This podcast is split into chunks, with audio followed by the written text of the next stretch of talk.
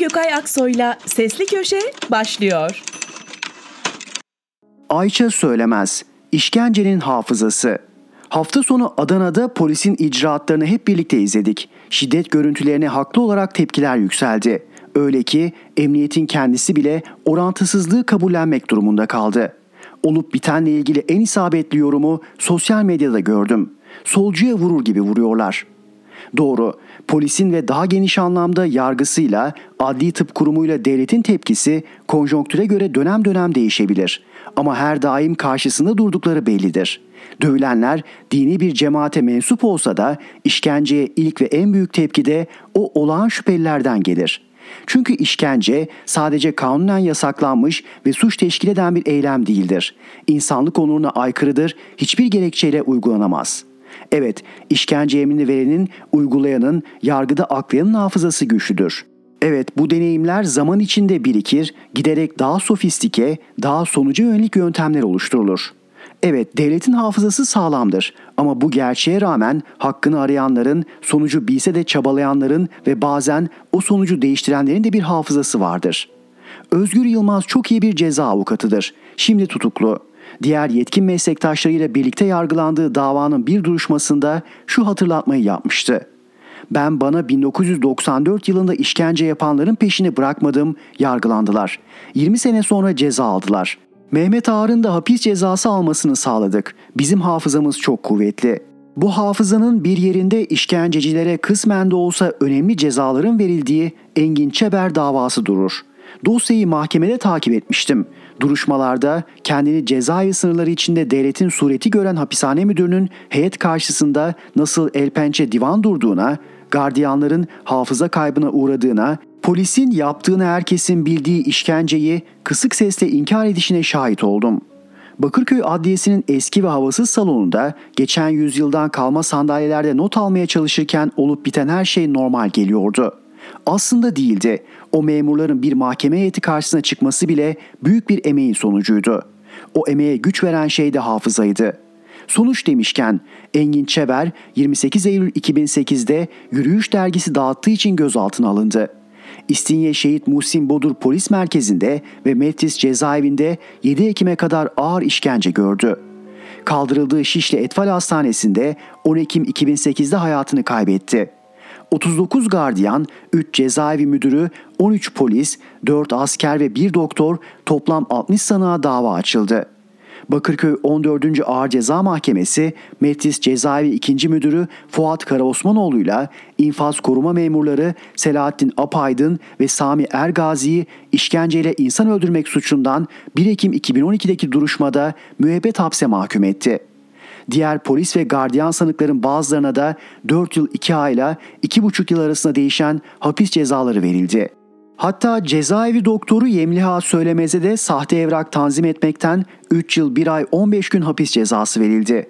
Çeber ailesinin avukatı Taylan Tanay'ın şikayetiyle davadaki bilirkişi Özgür Tekol bile yargılandı ve adil yargılamayı etkilemeye teşebbüs ve görevi kötüye kullanma suçlarından 5 ay hapse mahkum edildi.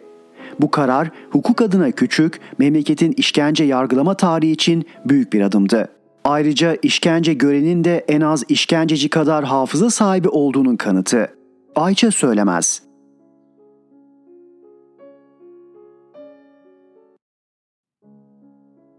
Fatih Altaylı Pırıltısı sönüyor.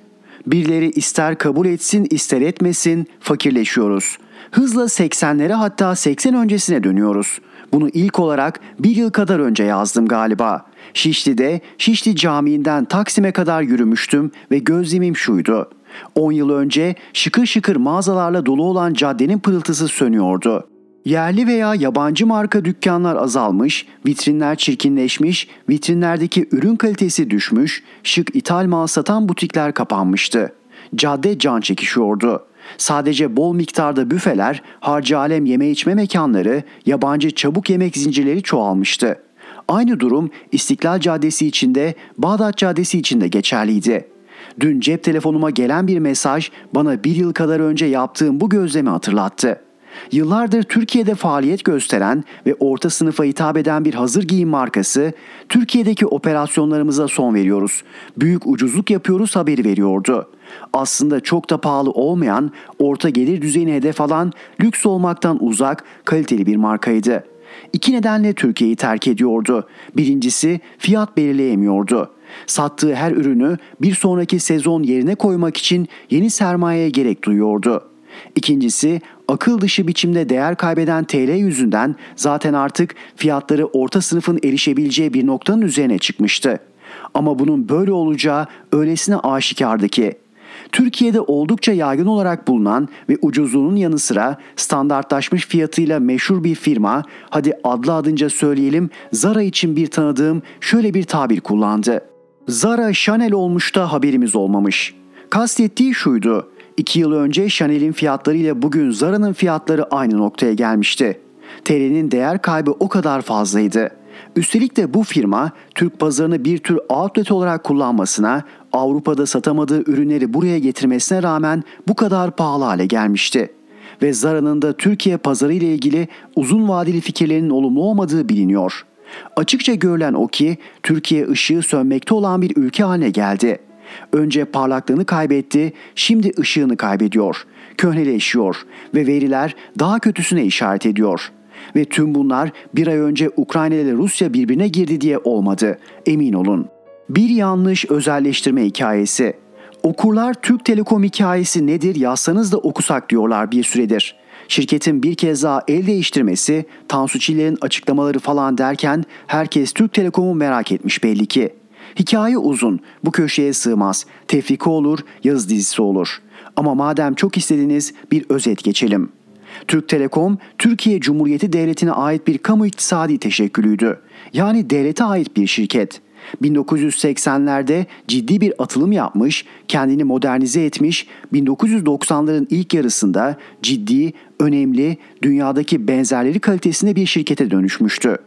Teknolojisi gayet yerinde, köklü, yaygın ve karlı bir şirketti. Bu yüzden de herkesin iştahını kabartıyordu. Öyle ki 1990'ların ortasında şirkete biçilen değer Türkiye'nin o günkü toplam dış borcu kadar hatta belki de fazlaydı.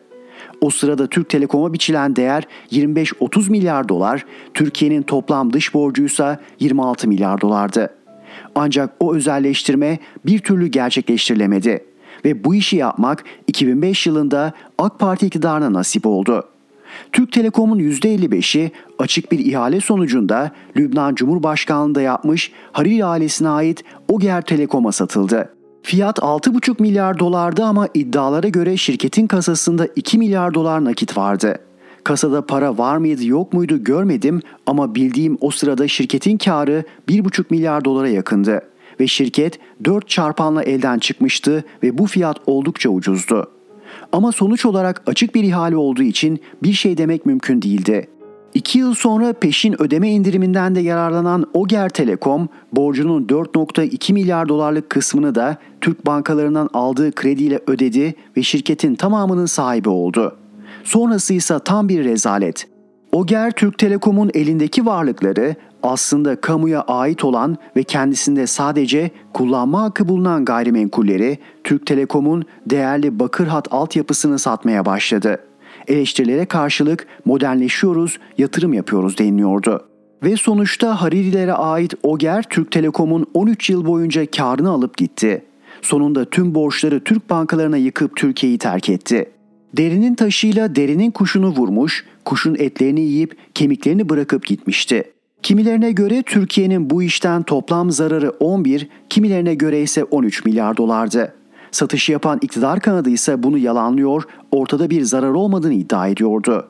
Türkiye Şeffaflık Ligi'nde pek de üst sıralarda yer almadığı için tam gerçeği bilmek çok güç.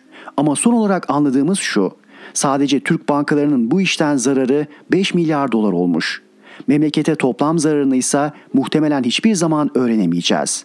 Şahan Gökbakarski Geçen yaz Türkiye'yi saran ve Orman Bakanlığı'nın seyretmesi sonucu bir milli felakete dönüşen orman yangınları sırasında komedyen Şahan Gökbakar'ın ailesiyle birlikte yaşadığı Muğla'daki evi de yangın alanı içinde kalmış. Şahan da buradan yaptığı yayınlarla milyonların orman yangınının o bölgedeki seyrini düzenli olarak izlemesini sağlamıştı. Açık söylemek gerekirse bu yayınlar Gökbakar'a büyük popülerite sağlamış ama siyasi tartışmalarında odağına oturtmuştu. Özellikle iktidar yanlıları ve iktidar medyasının hedefi olan Şahan Gökbakar muhalif politik bir figür haline gelmişti. Gökbakar bu durumdan çok memnun olmadığını, tarafsız olduğunu gösterecek bir takım çabalarda bulunup eleştiri oklarını muhalefete yönelterek denge kurmaya çalışsa da iktidar tarafında bu çabalar kabul ve takdir görmemişti. Bilmem sizin de gözünüze çarpıyor mu ama ben Şahan Gökbakar kardeşimizin son zamanlarda giderek artan bir biçimde politik figür haline geldiğini ve bu durumdan kendisinin de hoşnut olmaya başladığını gözlemliyorum. Özellikle Ukrayna'da Zelenski'nin Rusya ile mücadelesiyle birlikte yükselişi ve Batı'da artan popülaritesi sanki Şahan Gökbakar'a ilham vermiş gibi görünüyor. Günahını almayayım ama bendeki izlenim bu genç komedyenin benden de bir Zelenski çıkabilir havası içine girdiği. Yakışır mı? Niye yakışmasın? Şahan Gökbakar'ın Zelenski'den eksiği yok fazlası var. Zelenski adamsa Şahan 10 kat daha adam. Üstelik de o da cesaretini orman yangınları sırasında kanıtladı. Ama olmaz. Olmaz çünkü Zelenski sadece Zelenski değildi. Arkasında Ukraynalı oligarkların sermaye gücü ve uluslararası ilişkileri vardı. Şahansa tek başına. Yani politik romantizm tek başına yeterli değil. Türkiye'de Zelenski olmaya en yatkın isim Acun Ilıcalı olabilir ama onun da böyle bir niyeti yok. Yine de Şahan'ın gençlere ilham vermesini çok isterim. Çünkü politize bir gençliğe çok ihtiyacımız var. Ne zaman adam oluruz? Yanlışı bile bile savunmanın yeni yanlışlara neden olduğunu unutmadığımız zaman. Fatih Altaylı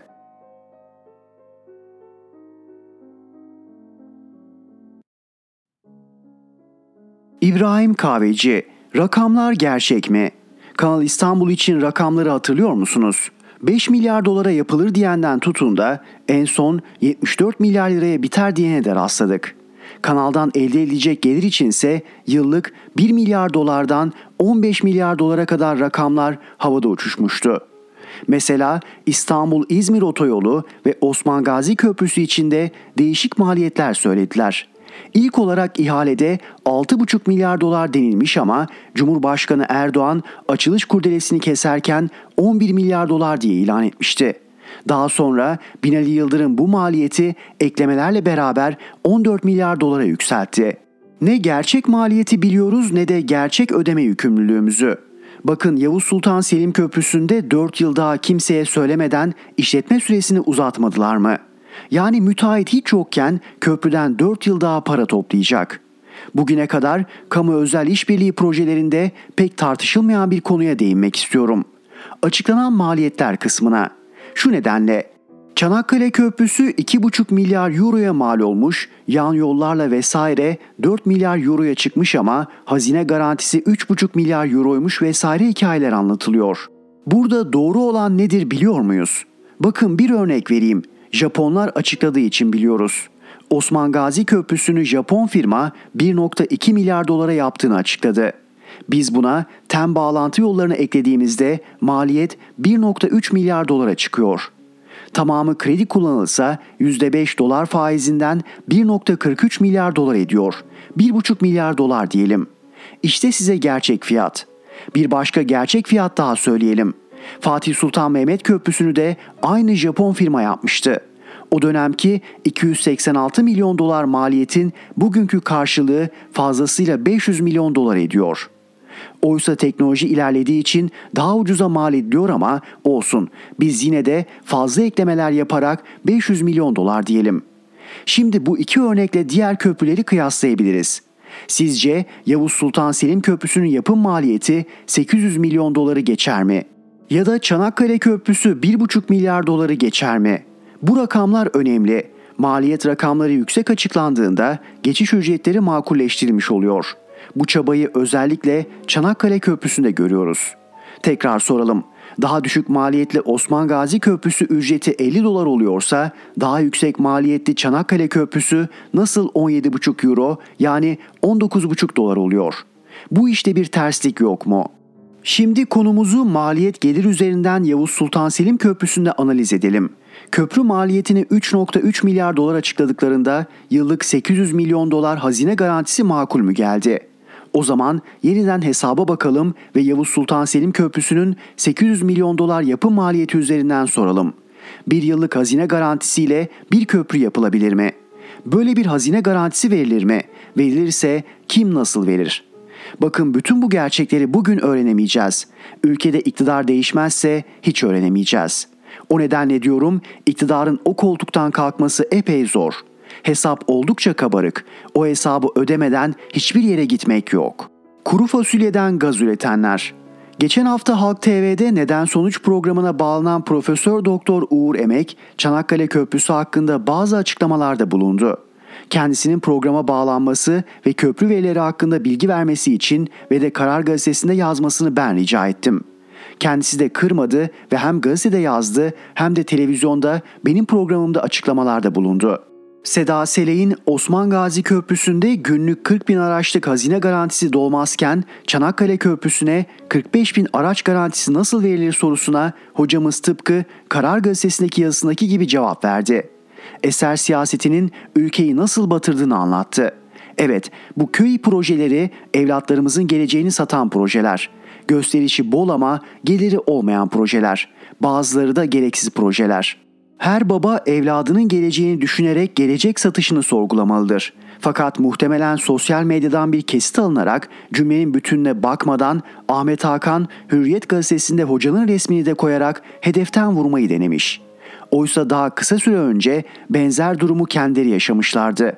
Doğalgaza gelen zam üzerine ihtiyaç sahipleri için kuru fasulyeden doğalgaz üretmeyi öneren bir program yapmışlardı ve kendisi cümlenin bir yerinden alınıp hedefe konulduklarında aslında öyle değil diye yazı yazmak zorunda kalmıştı. Ve de öyleydi. Neden ders almaz ki? İbrahim Kahveci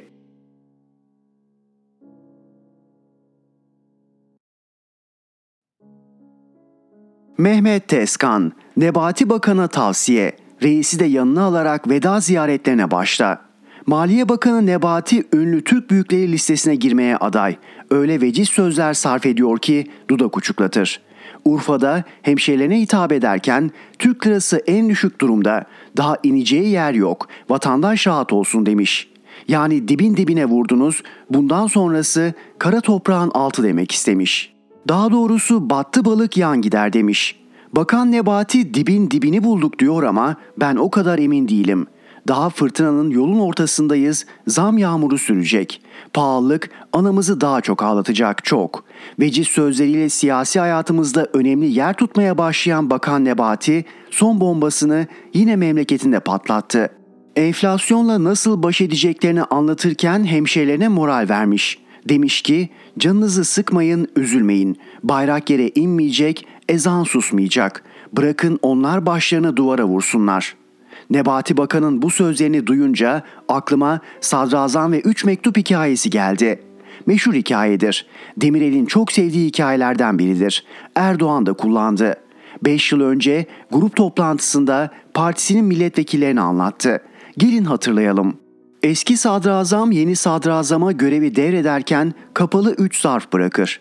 Yeni göreve başlayan sadrazam masasının üzerinde not yazılı bir pusula ve üç kapalı zarf görür. Not kağıdının üzerinde başın sıkışırsa birinci zarfı, biraz daha sıkışırsa ikinci zarfı, çok sıkışırsa da üçüncü zarfı açarsın yazıldır. Yeni sadrazamın ilk yıllarında işler gayet iyi gider. Lakin bir müddet sonra halkın feryadı yükselmeye başlar. Neredeyse her şey kötüye gitmeye başladığı, işlerin kontrolden çıktığı bir anda aklına eski sadrazamın kendisine bıraktığı zarflar gelir. Birinci zarfı açar. Zarfta bir pusula. Yapamayacak olsan bile sürekli vaatte bulun ve senden öncekileri kötüle diye yazıldır. Sadrazam başlar eskileri geçmiş siyasetçileri kötülemeye ve vaatleri peşi peşine sıralamaya. Biraz rahatlar. Lakin işlerde bir düzelme olmaz. Sadece halk bu kötülemeler ve vaatlerle biraz avunur. Bir müddet sonra şikayetler ve homurtular tekrar yükselmeye başlayınca ikinci zarfı açar. Zarfın içinde etrafını kötüle diye yazmaktadır. Sadrazam bu defa başlamış kendi çevresindekileri kötülemeye. Yaşanan bütün olumsuzlukların sebebinin etrafındakilerin beceriksizliği yüzünden olduğunu her vesileyle söylemeye başlamış. Halk bir müddet bu etrafındakileri kötülemelerle biraz avutulmuş olsa da işler eskiye göre daha da kötüye gitmeye başlar. Şikayet sesleri ve homurtular dinmeyince üçüncü zarfa müracaat eder.'' Üçüncü zarfın içinden çıkan pusulada kendinden sonra gelecek kişi için sen de üç zarf hazırla diye yazmaktadır. Yani pılını pırtını topla veda ziyaretlerine başla. Nebati Bakan vatan, din, iman nutku atmaya başlayınca aklıma bu hikaye neden mi geldi? Şundan, bir siyasetçi daha doğrusu iktidar kendisine ülkenin temel meseleleri sorulduğunda ezan susmayacak, bayrak inmeyecek, vatan bölünmeyecek diye nutuk atmaya başlarsa bilin ki Abbas yolcudur. Çaresizdir, yapacağı hiçbir şey yoktur. Çözüm üretmekten yoksundur. Ülkeyi idare edemez duruma gelmiştir. Nebati Bakan'a naçizane tavsiyem olacak. Reisini yanına alıp veda ziyaretlerine başlasın. Hep söylüyorum, AKP ekonomik krizde tek başına iktidar oldu, ekonomik krizde iktidardan gidecek. Enflasyon getirdi, enflasyon götürecek. Mehmet Tezkan Erhan Gökayaksoy'la Sesli Köşe devam ediyor. Murat Ağırel, gelin beton kemirelim. Şu mantığı anlayamıyorum. Köprüler, otoyollar, hızlı tren yolları, hastaneler, havalimanları, barajlar bunların hepsi devlet tarafından yapılması zorunlu yatırımlar değil mi? Biz bunlar yapılsın diye devlete vergi vermiyor muyuz? AKP iktidarı başımıza bir model çıkardı. Yap işlet devlet. Bu modele göre bir firma aldığı ihaleyle köprü, otoyol her neyse projesini tamamlayacak, belli bir süre işletecek ve işletmeden kazandığı parayı köprü maliyetini harcayarak üzerine de biraz kar edecek. Haliyle devletin kasasından para çıkmadan ülke yatırım kazanmış olacak. Hükümet bunu para harcamadan yatırım yapıyoruz diyerek savunuyor. E o zaman neden geçiş garantisi veriyoruz? Gayet de milyarlarca lira bu projelere gidiyor.'' Madem para vereceğiz neden devlet kendi eliyle daha az maliyete bu projeleri gerçekleştirmiyor? Böyle sorunca da hemen büyük projelere para yatırırsak Anadolu'ya hizmet götüremeyiz cevabını veriyorlar. Anlamıyorum dediğim noktada bu zaten. Garanti ücreti verilerek zaten her yıl milyarlarca lira harcıyoruz. Araya özel şirket sokup maliyeti artırmak nasıl bir kafa? Soru sorduğuma bakmayın. Herkes biliyor cevabını. Gelelim Çanakkale Köprüsü'ne.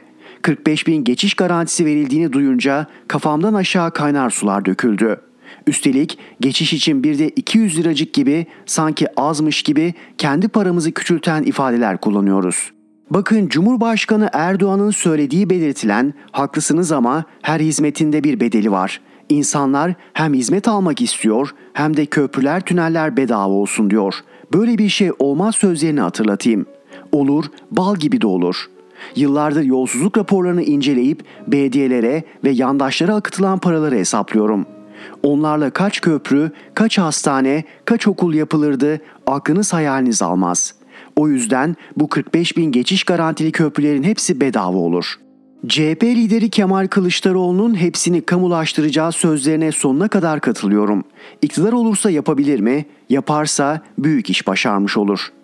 Köprü geçişlerini Avrupa'da alım güçlerine kıyaslamak için birim üzerinden verelim. Bakın İsviçre'de otoyollarda geçiş 40 frank yani 40 birim. Asgari ücretleri ise 4100 birim. Avusturya'da bir yıllık geçiş hakkı için 93 euro yani 93 birim ödüyorlar. Asgari ücretleri de 1500 birim. İtalya'da en pahalısı Tarvisio Pisa arası 542 kilometrelik otoyol 42 euro yani 42 birim. Trenle gitmek isterseniz 52 euro yani 52 birim daha pahalı. Asgari ücretleri ise 1400 birim. Daha fazla yazmaya gerek yok.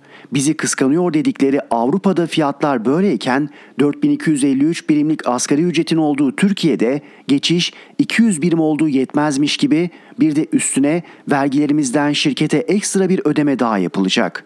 Diyecekler ki geçiş ücreti 17 euro Avrupa'nın en ucuzu. Ama Türkiye'de asgari ücretin 260 euro olduğunu söylemeyecekler. Niye sorusunun mantıklı bir cevabı yok. Aramayın.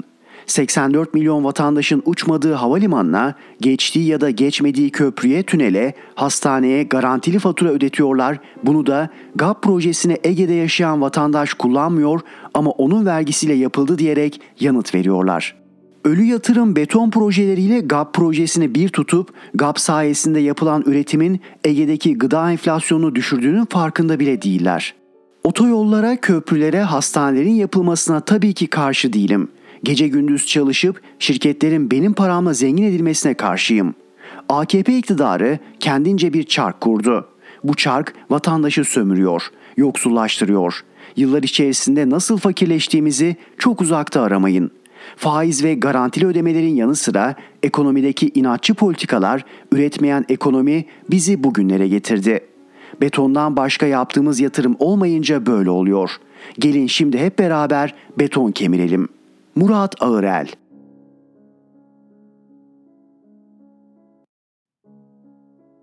Müyesser Yıldız, Esat niye kardeş olmuyor? 18 Mart'taki Çanakkale Deniz Zaferi'nin 107. yılı ve şehitleri alma günü öncesinde hem saray hem Milli Savunma Bakanlığı'nda tören düzenlendi. Sarayda şehit yakını ve gazilere devlet övünç madalyasının verildiği törende konuşan Erdoğan, terörün her türlüsüyle mücadelede sırlarımız içinde ve dışında önemli başarılara imza atıldığını anlatıp Dünya harp tarihini yeniden yazan yerli ve milli insansız hava araçlarımızla Irak'taki, Suriye'deki terör baronlarına nefes aldırmıyoruz. Milletimize yaşattıkları acıların bedelini, kanını döktükleri her masumun hesabını bu katil sürülerine misliyle ödetiyoruz dedi. Erdoğan, Türkiye'nin geleceğinde teröre ve terör destekli siyasete yer olmadığının gün geçtikçe daha iyi anlaşıldığına dikkat çekerken şu sözleriyle yine muhalefeti suçladı terör örgütlerine yoldaşlık yapanlara, oy uğruna bölücü örgütün uzantılarıyla ittifak kuranlara, Kandil'in siyasetteki piyonlarının kuyruğuna takılanlara, Yozgat'ta farklı, Diyarbakır'a gidince çok farklı konuşan mürayilere, şehit yakınlarına hakaret eden edepsizlere inat, biz milletimizle birlikte, sizlerle birlikte yürümeye devam edeceğiz. Ancak bu terör bataklığının gerçek müsebbiplerine değinmedi. Milli Savunma Bakanlığı'nın düzenlediği törense şehitleri anma günü programıydı. Burada konuşan Bakan Hulusi Akar da FETÖ, PKK, PYD, YPG, DAEŞ başta olmak üzere tüm terör örgütlerine karşı yurt içi ve sınır ötesinde mücadelelerini artan bir şiddet ve tempoda sürdürdüklerini vurguladı. Bu kapsamda 24 Temmuz 2015'ten itibaren yurt içi ve sınır ötesinde icra edilen harekatlarda bugüne kadar toplam 33.889 teröristin etkisiz hale getirildiğini kaydeden Akar, PKK-PYD YPG terör örgütünde çöküşün hızlandığını söyledi. Ankara'daki yetkililerimiz bu konuşmaları yaparken ABD ve BM'den bir heyet neredeydi biliyor musunuz? Suriye'nin kuzeydoğusuna gidip terör örgütünün başı sözde General Mazlum Kobani ve sözde Demokratik Suriye Meclisi yetkilileriyle görüştüler. Heyetteki isimler şunlardı. ABD Dışişleri Bakan Yardımcısı Ethan Goldrich, ABD Dışişleri Bakanlığı'nın Irak işlerinden sorumlu yardımcısı Jennifer Gevito, BM Irak ve Suriye dosyası direktörü Zahra Belle, ABD'nin Suriye misyonu başkan yardımcısı Matthew Pearl, Yapılan açıklamaya göre 7 ülkeden sonra tanınması ABD'nin de gündemine getirilen sözde Rojava veya Kuzey ve Doğu Suriye özel yönetimi ile ABD liderliğindeki IŞİD'le mücadele uluslararası koalisyonla işbirliğinin devamı kararlaştırıldı. Ayrıca ABD-BM heyetinin Suriye'deki Kürt partiler arasında devam eden diyaloğun önemini vurguladığı bildirildi. Yine aynı günlerde ABD, İran'ın Erbil'e düzenlediği füze saldırısı gerekçesiyle Suriye'de YPG PKK'nın kontrolündeki petrol sahalarında bulunan üslerine 150 tır silah ve mühimmat gönderdi. Adeta vakayı adi haline gelse de dikkat çekmek istediğimiz tablo bu. Evet, teröristlerle mücadele ediliyor ama görüldüğü üzere terör bataklığındaki durum aynen sürüyor. Bakalım Erdoğan perşembe günü Brüksel'de yapılacak NATO zirvesinde Biden'la görüşebilirse bilmem kaçıncı kez ABD'nin terör örgütüne desteğini sonlandırmasını isteyecek ama daha önemlisi bir sonuç alabilecek mi? Şunun da altını çizmek gerek. Suriye'de iç savaş başlatıldığında PKK-YPG bu durumda mıydı? Hayır. Ne yazık ki İmralı'daki terörist başının devlet yetkililerinin gözü önünde verdiği talimatlarla bu konuma ulaştı. Gidişata objektif bakabilen herkes gerek ülkemizdeki milyonlarca Suriyeli sorununun gerekse PKK-YPG ile mücadele için Esad'la görüşülmesi gerektiğini savunuyor. Ancak Birleşik Arap Emirlikleri, İsrail ve Ermenistan başta olmak üzere tüm dış güçlerle ilişkilerini hızla düzelten Ankara, Esad konusunda Nuh diyor peygamber demiyor. Oysa Erdoğan'ın sadece bir ay önce kardeş ilan ettiği Dubai emiri Şeyh Muhammed Al Maktum ve Abu Dhabi Veliaht Prensi Muhammed bin Zayed Al Nahyan bile 11 yıl aradan sonra geçtiğimiz günlerde Beşar Esad'la buluştu.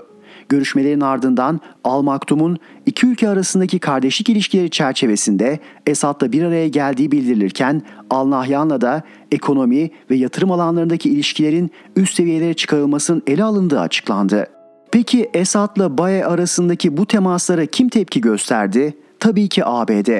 Dışişleri Sözcüsü Ned Price, Beşar Esad'ın meşrulaştırılmasına yönelik girişimden son derece rahatsız olduklarını ve üzüntü duyduklarını belirterek Bakan Antony Blinken'ın Esad'ın itibarını iade etme çabalarını desteklemiyoruz ve diğerlerinin ilişkileri normalleştirmesini desteklemiyoruz şeklindeki sözlerini hatırlattıktan sonra ortaklarımızla bu konuda net olduk. Esad rejimiyle ilişki kurmayı düşünen devletleri rejimin çektirdiği korkunç vahşeti dikkatle tartmaya çağırıyoruz dedi.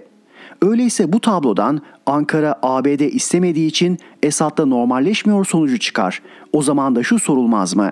Ankara'nın önceliği ABD'nin istekleri midir, ülkenin hak ve çıkarları mı? Müyesser Yıldız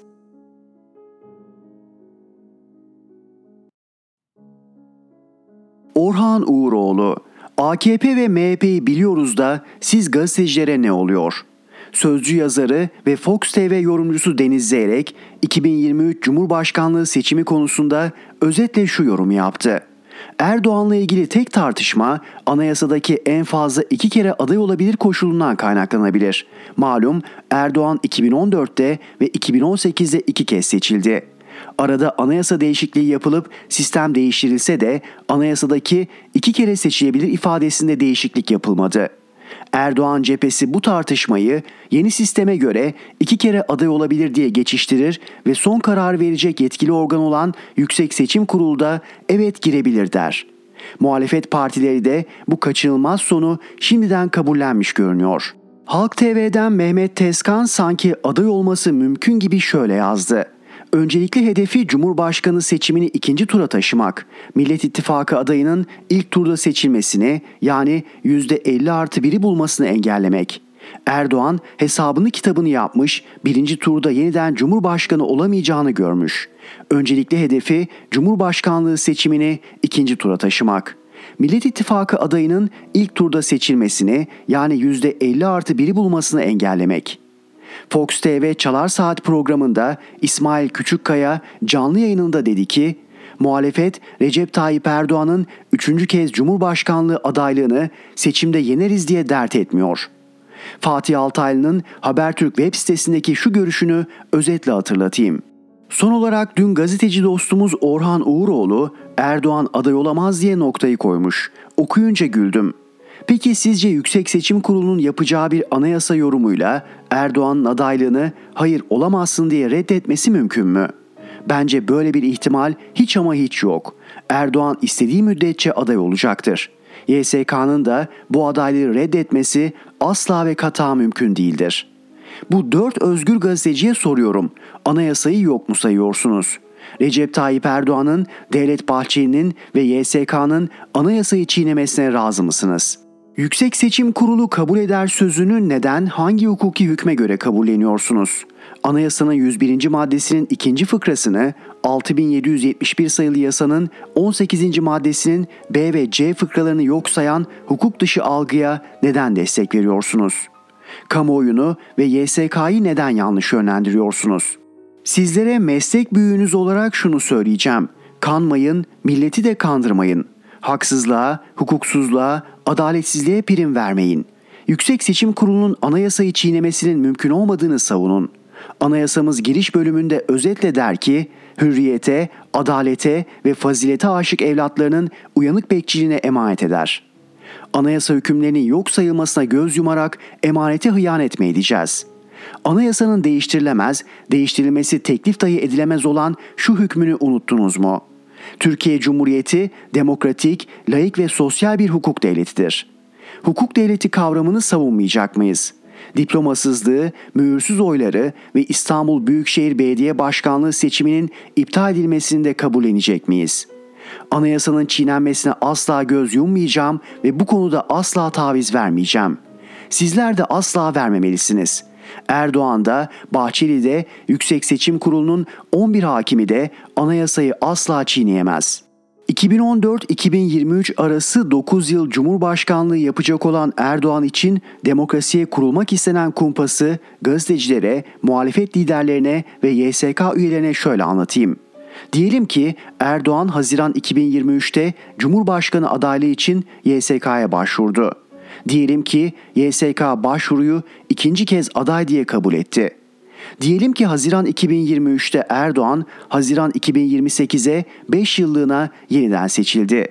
Diyelim ki meclis Mart 2028'de yapılması için erken seçim kararı aldı. Diyelim ki anayasa izin verdiği için Erdoğan yeniden aday oldu. Diyelim ki Erdoğan Mart 2028'de erken seçimde 5 yıllığına 2033 yılına kadar yeniden seçildi. Anayasanın 101. maddesi ne diyor? Cumhurbaşkanının görev süresi 5 yıldır. Bir kimse en fazla 2 defa Cumhurbaşkanı seçilebilir. Erdoğan'ın 10 yıl olması gereken Cumhurbaşkanlığı süresi bakın kaç yıl olacak. 2033 eksi 2014 eşittir 19 yıl. Erdoğan kaç kez Cumhurbaşkanı seçilmiş olacak? Tam 4 kez. Haydi gazeteciler, hukukçular, siyasi liderler hep beraber bana yanıt verin. Razı mısınız? Orhan Uğuroğlu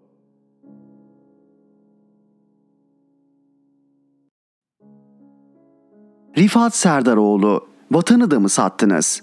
Sattıysanız söyleyin biz de bilelim. Hadi Türk milletini sevmediniz, anladık Atatürk'ten nefret ettiniz, kabul ettik, Türk ordusuna düşmansınız, tamam Arapçayı Türkçeden fazla istiyorsunuz da vatandan ne istediniz?'' Boğaziçi Üniversitesi'nde Türk gençleri anayasal haklarını kullanıp kırmadan, kimseye zarar vermeden bir eylem yapmaya kalktıklarında üniversiteyi polis basar, çocuklar coplanır, yerlerde sürüklenerek gözaltına alınır, gece yarısı kaldıkları evler basılır, birkaçı tutuklanıp zindana atılır. Bunlar da yetinilmez, üniversitenin kapısına kelepçe vurulur. Üniversiteyi sınavla kazanan fakir Türk çocukları Kredi Yurtlar Kurumu'ndan Bursa'da altında borç alır. Okulunu bitirdiğinde Türk genci ilk olarak kendi devletinin çirkin yüzü olan icra memuruyla karşılaşır. Ya borcunu faiziyle öde ya da haciz uygularız tehdidiyle yüz yüze gelir. Vatanını savunmaktan aciz, korkak, zavallı, pısırık binlerce Suriyeli genç sınavsız girdikleri Türk üniversitelerinde aslan kesilir, Suriye bayraklarıyla gösteri yapar, toplu eylemler düzenler, kampüslerde terör estirir, kızlarımıza sarkıntılık eder, Türk bayraklarını yırtar ama bunlara polis bırakın dokunmayı yanlarına bile yaklaşamaz.'' Suriyeli gençler üniversitelerde bedava okur, her ay karşılıksız burs alır, mezun oldukları zaman anında işleri de hazırdır. Doğru parti olarak soruyoruz. Burası Türk vatanı mı, Suriye vatanı mı? Ey AKP, siz Türkiye Cumhuriyeti hükümeti misiniz, Suriye Arap Cumhuriyeti hükümeti misiniz?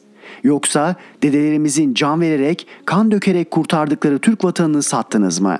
Aziz Türk milleti, Doğru Parti siyasi sorumluluk aldığında geçici koruma statüsündeki tüm yabancıları 1951 Cenevre Antlaşması'na ve 1967 New York protokolüne dayanarak derhal kendi ülkelerine gönderecektir. Üniversitelerimizde okuyan Suriyeli öğrencilerse Türk öğrencilerinin şartlarına uyar ve yeniden yapılacak sınavlarda başarılı olurlarsa eğitimlerine devam edecekler ve mezun olduklarında vatanlarına gönderilecektir.'' Ayrıca Doğru Parti iktidarında ihtiyaç sahibi her gencimize karşılıksız burs ve yurt verilecektir. Sosyal devlet kendi gencine borç vermez, karşılıksız destek olur. Eğitim ve sağlık hizmetleri ticaret konusu değildir. Kademeli olarak ücretsiz hale getirilecektir. Rifat Serdaroğlu Erhan Gökayaksoy'la Sesli Köşe sona erdi.